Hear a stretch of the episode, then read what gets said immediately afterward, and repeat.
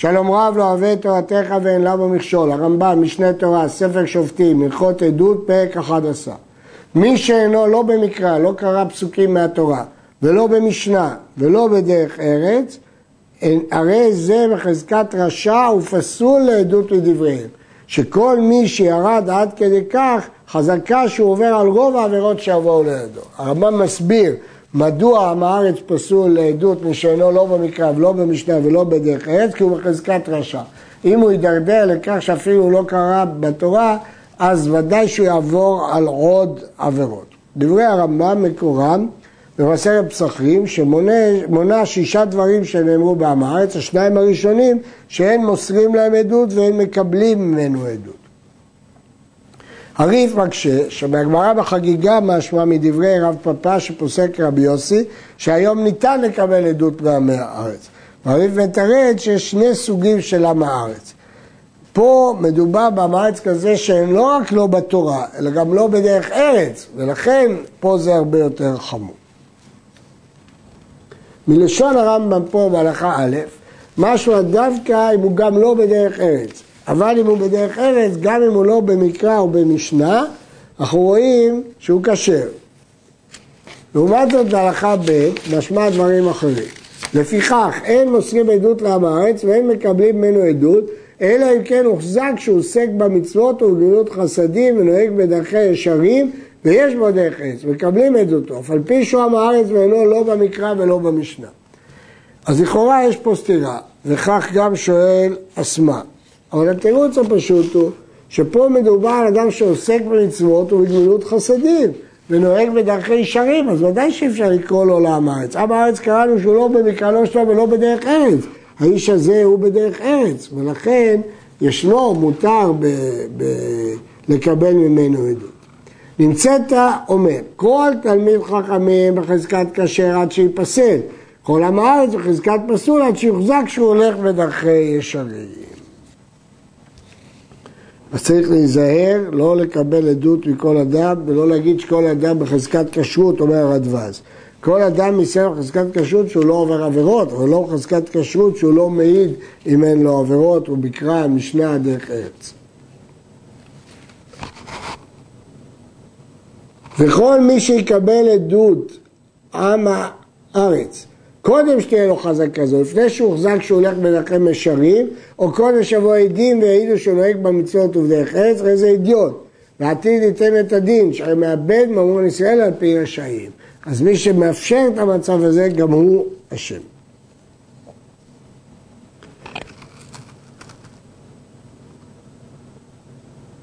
וכן הבזויים, פסולים לעדות מדבריהם. מה זה הבזויים? הם האנשים שהולכים ואוכלים בשוק לפני כל העם. אנשים שהולכים בשוק נחשבים בזויים. כגון אלו שהולכים ערומים בשוק. לא אוכלים פה אלא הולכים ערומים.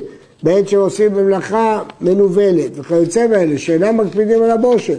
כל אלו חשובים ככלב ואינם מקפידים על עדות שקר. מקובל לומר, האוכל בשוק דומה לחלב. התוסרד בשם המנותב כותב, שמדובר דווקא על מי שאוכל סעודת פת בפני כל העם.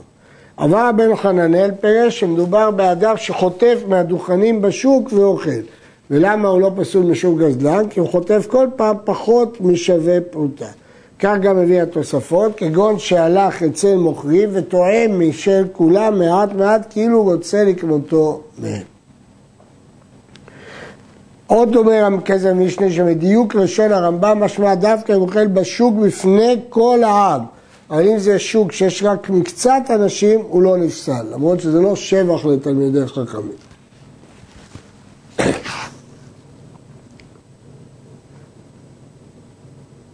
ולמה כל אלו פסולים? כי הם לא מקפידים על הבושת, שכל אלו חשובים ככלב ואינם מקפידים על עדות שקר. כמו שהם לא מקפידים איך הם נראים או איך הם מפועים, אז גם הם לא מקפידים מה הם מעידים. ומכלל אלו הבזויים, האוכלים צדקה של גויים בפרסיה, אף על פי שאפשר להם שיזנו מהם בצנעה, מבזים עצמם לך, ואינם חושבים, כל אלו פסולים מדבריהם. אם הולכים עניי ישראל אצל הגויים, ואומרים להם, אין לנו פרנסה אצל יהודים, אנחנו באים עליכם, אלו פסולים לעדות. לפי רש"י מסכת סנהדרין הם פסולים בגלל חילול שם השם, הם חיללו את שם השם. אבל לפי הרמב"ם הבעיה היא לא בחילול השם, אלא על כך שמבזים את עצמם, כמו שראינו בהלכות הקודמות. כיוון שמבזים את עצמם הם לא מקפידים על דבריהם. מכלל אלו של חשובים כחלב, האוכלים צדקה של הגויים בפרסיה, אף על פי שאפשר להם שיזונו מהם בצנעה, מבזים עצמם לכך ואינם חוששים, כל אלו פסולים מדבריהם. או שהוא מקבל צדקה מהגויים, והוא יכול לקבל מישראל, או שהוא מקבל בפרסיה, למרות שהוא יכול לקבל בצנעה, כל אלה חיללו שם שמיים, הם נחשבים בזויים והם פסולים מדבריהם. מה בין פסול לעדות מהתורה לפסול מדבריהם? פסול מן התורה שעדותו בתאלה, אף על פי שלא הכריזו עליו בתי כנסיות ובתי מדרשות.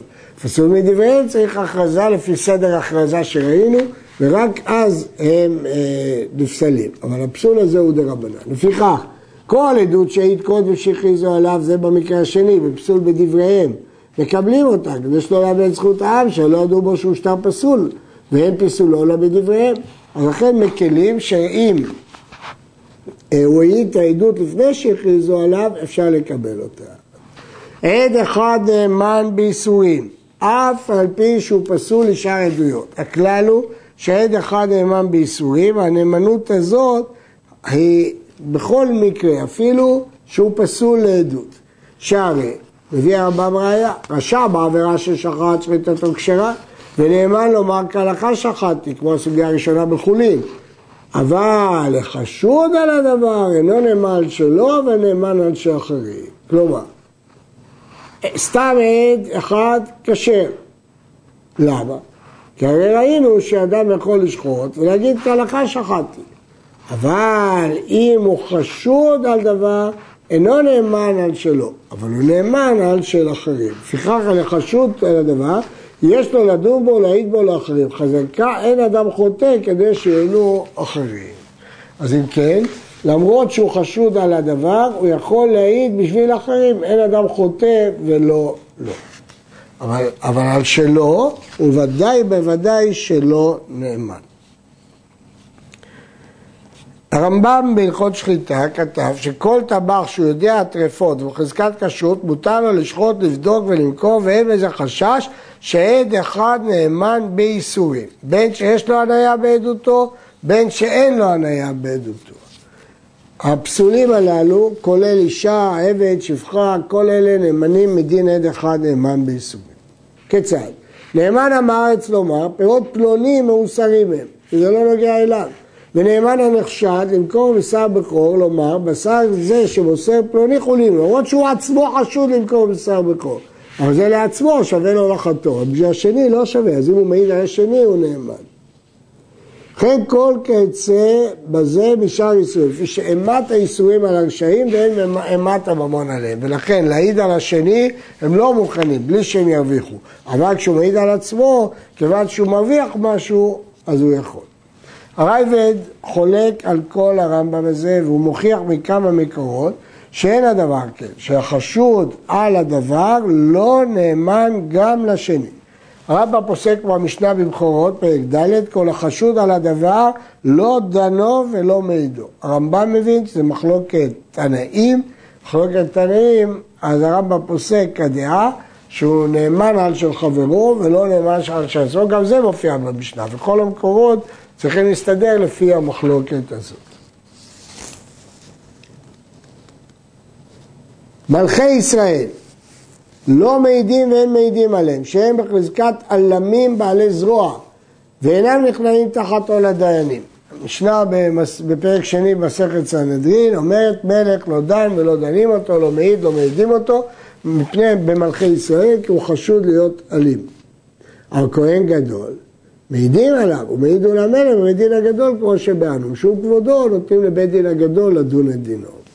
המוסרים שמוסרים ממון ישראל ביד הגויים, והאפיקורסים והמינים שהגדיר אותם הרמב"ם בהלכות יסודי התורה, והמשומדים, זאת גרסת הרמב"ם, ישנן גרסאות אחרות שלא מופיעים המינים והמשומדים. לא הוצרכו חכמים למנות אותם בכלל פסולי עדות, לא מפני שהם כשרים לעדות, הם בוודאי פסולים. שלא מנו אלא רשעי ישראל, אבל אלו המורדים, הכופרים, פחותים הם מן הגויים, שהגויים לא מעלים ולא מורידים, ויש לחסידיהם חלק העולם הבא, ואלו המוסרים, וכמו שאמרנו למעלה, המורדים הללו, מורידים ולא מעלים, ואין להם חלק לעולם הבא. עד כאן.